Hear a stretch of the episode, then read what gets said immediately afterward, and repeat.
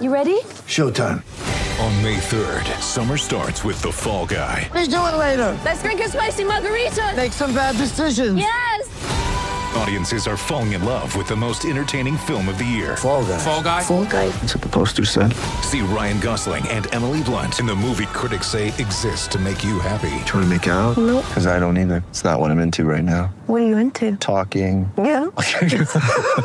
The Fall Guy. Only in theaters May 3rd. Rated PG-13. Steve Robertson, the Boneyard Podcast, talking uh, Hail State baseball. All right, let's go to Amani Larry. Holy smokes. Um, what a debut. Uh, people knew he was good. I know you had talked to Lemonis and Gautreau about him. Lemonis mentioned him last week on this show.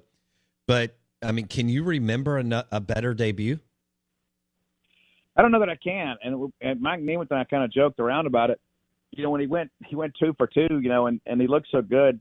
I was joking with Nemo. I said, uh, "This kid may be the greatest player in the history of the game." You know, just kind of being silly. You know, and then then what does he do? He proceeds to go four for four and gets a walk. He doesn't get out, and then the first time he finally gets out, he, is he misdirects a bunt. And then when State's down three nothing and needing some juice, he goes out there and gets you a two run bomb. He makes that great play you know, State has really got something in that kid, and, and he comes from a great baseball family. His dad went to Omaha with Louisiana Lafayette. I mean, he's grown up around the game. Uh, and what's interesting too, you know, there's so many guys out there. Everybody thinks they're a superstar. When I interviewed Amani after he committed to Mississippi State, I said, "Is there any chance you compete at short or maybe at third? He goes, "Oh no, I'm I'm a second baseman all the way. I don't have the arm or the range to play at short."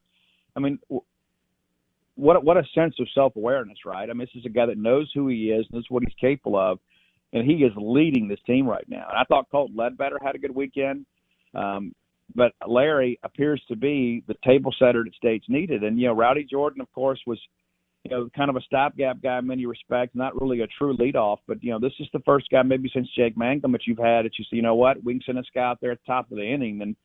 Uh, the bottom half, our middle part of our order is going to get a chance to hit against a guy in the stretch.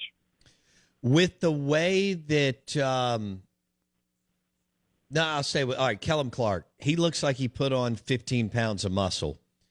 Uh, if he figures it out uh he'll make everybody better around him both those that hit before him and after. What, what are you seeing there well, you know, he had a little bit of that hand injury during the summer, and so he really worked hard on the on his lower half, and I, I think that's evident. You know, he's getting a lot more push out of his legs that home run that left the stadium yesterday, I, that won't be the last one this year. This guy's got amazing bat speed, but also too now he's got the power piece to go with it. Where he's not having to go up there and and and forget about mechanics. You know what I'm saying? Now he's strong enough to just kind of stay true to the baseball, and I think as a result, you're not going to see him swinging over breaking balls quite as often. But but you're right though, with him that far down in the order, it's like a snake in the reeds, man. I mean, it's like who do you take a chance with? And I think that's the thing in, in years past. You know, when state's been average, maybe you've been good through the first five, six spots of the order and had nothing in the bottom third.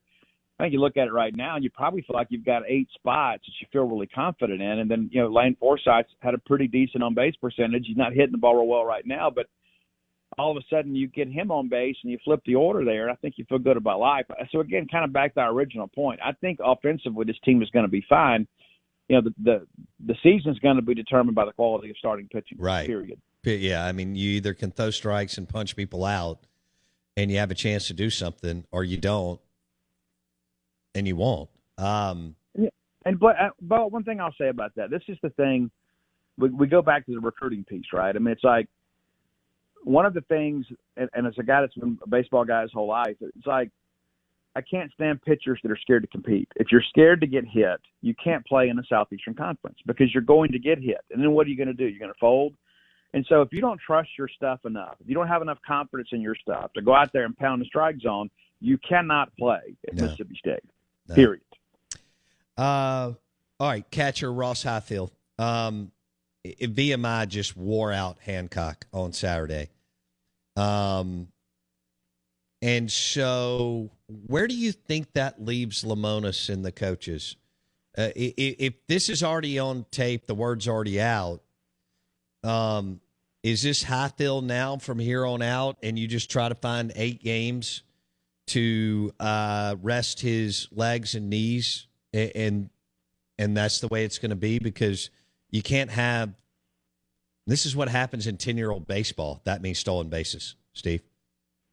Yeah, you, you can't have a walk become a triple, right? And and that's that's kind of what happened. Eleven stolen bases. Even Ron Paul asked me. He said, uh, "Is that like a school record for uh, stolen bases allowed?" You know, and and some of that again, uh, it sounds like we're, we're we're picking on Luke Hancock, and we're not. I mean, obviously he's just making that transition back this year after doing it part time some last year.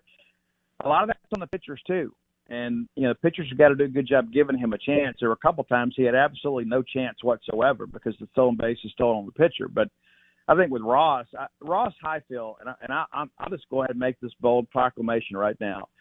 If Ross Highfill stays healthy, Ross Highfill will be an All American at Mississippi State by the time he's done. That kid is an incredible player. Still got to work a little bit on the receiving piece, a little bit blocking things up. He's got a great arm.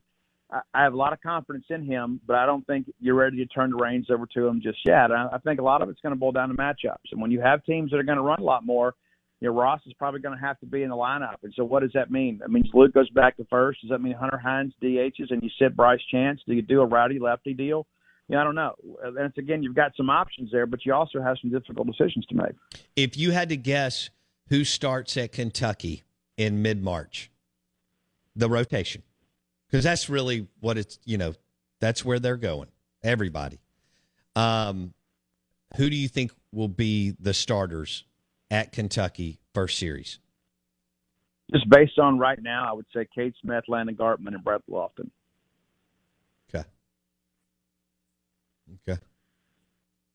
Hmm. Um, we we have people texting in that um, some of that's co- pitching coach coaching on Saturday, not not holding the runners, and and not like you said. I mean, some of them just had, you know, I mean, we they made him look like Rickey Henderson, okay? And VMI, I mean, I watched them all weekend. They're not that athletic. So, what are your thoughts when you hear that? Well, they got some dudes you can run, but what I'd also say too is that if it's pitching coach on Saturday, it's pitching coach on Friday and Sunday too. You know, so it's like let, let's not just attribute all the negative things to Scott Foxhall and not give him credit when they make an adjustment and do things better because they did a much better job holding runners on on Sunday. And if you think VMI was scared of a true freshman catcher, you're kidding yourself right? I mean, that that's not a personnel thing. That's the fact that Mississippi State made a schematic change there and emphasize things. And again, it goes back to this whole thing about Lemonis being too nice a guy. Anybody that doesn't think Chris Lemonis had a lot of positive and negative things to say to his coaching staff after that debacle on Saturday. It, you're, but basically, just just just just buy a cowbell and cheer. Okay, don't don't offer any opinions if you believe that. If you believe Lemonis just went home and sat on a bucket and watched college basketball the rest of the evening and didn't address his team, you're kidding yourself. This guy's a great coach, and and that's the thing. It's like, again, we're all prisoners of the moment, right? I mean, it's like you know you're only sure. as good as your last ball game, and so you know the bottom line is that Mississippi State baseball is going to be a good team this year, but. uh you know, they're not, the expectations. I mean, they're picked seventh in the West for a reason because they got they have to prove it. But you know, they, they had a good weekend. It wasn't a great weekend. It should have been. And even even if you win that game Saturday and you sweep, you still got the same issues, right? You still had the issues with the stolen bases. You still had the issues with having tried some guys out there that weren't strike throwers. But I remind people, in case you've forgotten, go back to that 2020 year and look at what Landon Sims did against Wright State. You go back and look at that and how how pitiful he was in his first appearance and what he ultimately became. I'm not saying these guys are going to be Landon Sims, but you can't judge – any of these new pitchers just based on their first appearance, especially if it's of the negative variety. When you see Bradley Loftin up there running 95 from the left hand side and throwing it by people, and you see uh, you know Sinjay up there spotting up that breaking ball, making people look stupid, you feel pretty good about that. But I wouldn't be negative at this point. I got 20 seconds. Does Mississippi State basketball make the dance? I had to call it today, yes, but they got to win that game in Missouri. All right. We'll leave it there. Thanks, Steve. Steve Robertson, 247 Sports, Gene's Page, the Boneyard Podcast, recapping the weekend. Uh, the meltdown on Saturday, also the wins on Friday and Sunday. Ole Miss and Southern Miss unscathed, undefeated coming out of their first weekend over Delaware and Liberty. And they have better pitching on the mound right now. It's pretty simple. Better starting pitching on the mound right now in Oxford and Hattiesburg. Mississippi State has time to uh, to find their way, but will they? Hour number three coming up. Good morning. Welcome in to the Out of Bounds Show.